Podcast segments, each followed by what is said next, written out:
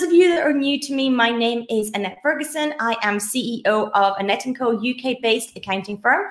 I am a chartered accountant, certified profit first professional, and financial strategist.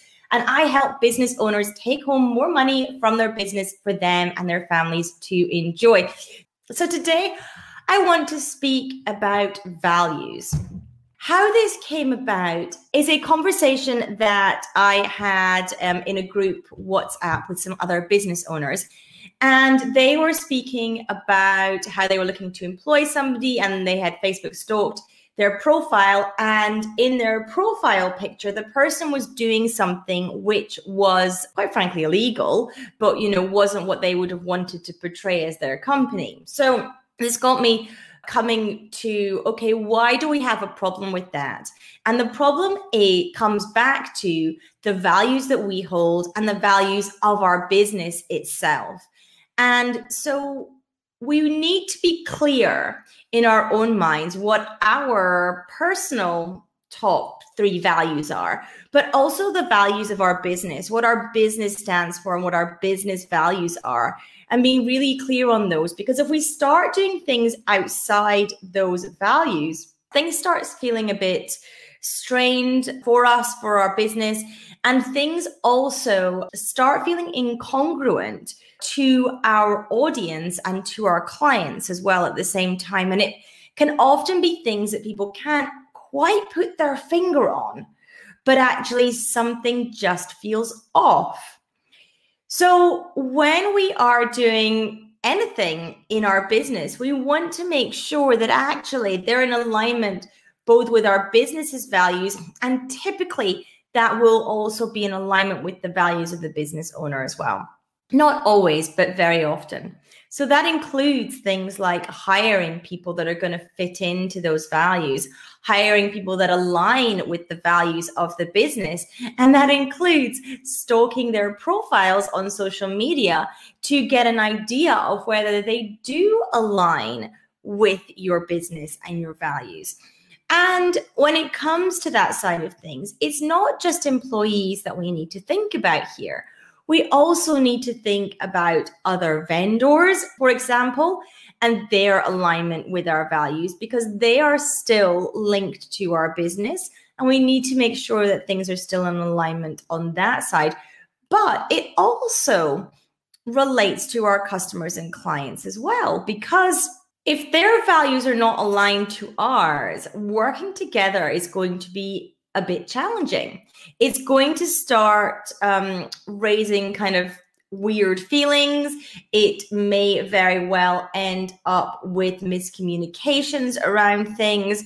And their values, by the way, of your clients don't need to be identical to yours, but they do need to be along the same themes. They do need to be linking together because otherwise, it just leads to a more strained and difficult relationship when you meet a prospect, meet a customer, meet a client, through the conversation, you don't have to explicitly say what are your values, but you can ascertain that through the conversation. You can ascertain, you know, what they believe in and what they stand for and those kinds of things through how you steer a conversation when you are doing that through your sales calls, your fitting calls, your discovery calls, whatever you call them and you can steer that conversation so you get an idea of whether you actually would be a match. Because that's the thing that you know people call it a fitting call or a discovery call but then they often don't see if they are a fit or see if they you know they often don't discover.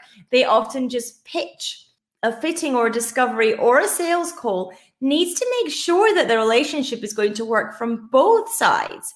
It's not just them, the prospect, this, the potential client, checking you're okay. It's you seeing that you're going to be able to work with them and they're going to fit your version of doing things and your values and your systems as well. So making sure that that works from both sides. And part of that is value alignment. Like I said, you don't need to explicitly say what are your values, but you can get an idea of those by asking certain questions and by by modeling out how you do those calls. Now, I don't ever recommend that people completely script them because you end up sounding like a robot, but the more calls you do, you do develop your own sort of script. You do develop the way that you say things and the questions that you ask. And therefore, you can get get these kind of questions in to that conversation that talk about values with your clients and prospects. Same thing when you are speaking to new vendors, when you are exploring those relationships, you can ask the questions that give you an idea and of course, the same thing when you're interviewing for employees or contractors. Um, you can get a bit of an idea by stalking them on social media. And that's the same for uh, across the board, actually, for um, customers and clients, and also for vendors as well, but also for employees. You can get that idea from stalking them online, but you can also get a view by actually asking the questions. And with employees, you can typically be more direct and say, you know, what are your top three values? There's no harm in asking that question at an interview.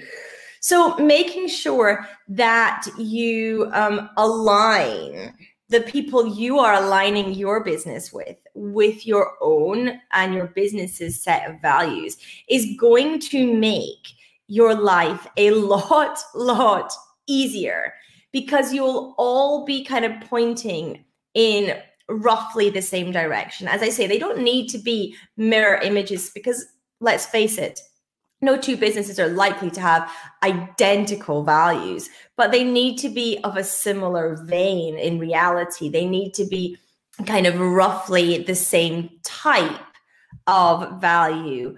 Otherwise, things are going to not feel right. So, how do you identify your own values or your business's values? Well, a great way to do it is to basically get a list of values. You can get these online. You can just get, you know, a full full values list, and there'll be a hundred or something on there. And then just keep halving them. Just keep going down and scoring out the ones that you know. For, do a first pass the ones that are just not you at all, you don't resonate with, the business doesn't resonate with, and then just keep halving and halving and halving and halving until you get down to three. And that might take you a few days. You know, you might take a little while to do that. Some people do this by putting them on, you know, those little um, index cards and, and doing it that way, or just on a paper and scoring them out.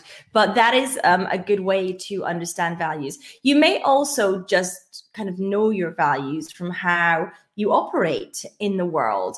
You know, a lot of people will know from, you know, previous jobs or from just how they are and what they, you know, stand for in their core what their values are. But it is also important to understand the values that you have in your business as well. So the business values and your values, they're likely to be linked, but they may not be identical. So understanding what the values of your business are and doing this for your business as well as for yourself as well can be a really good use of your time and a really good exercise because it helps you align yourself and your business and it also helps align your business and others that interact with your business as well. So I hope that this makes sense.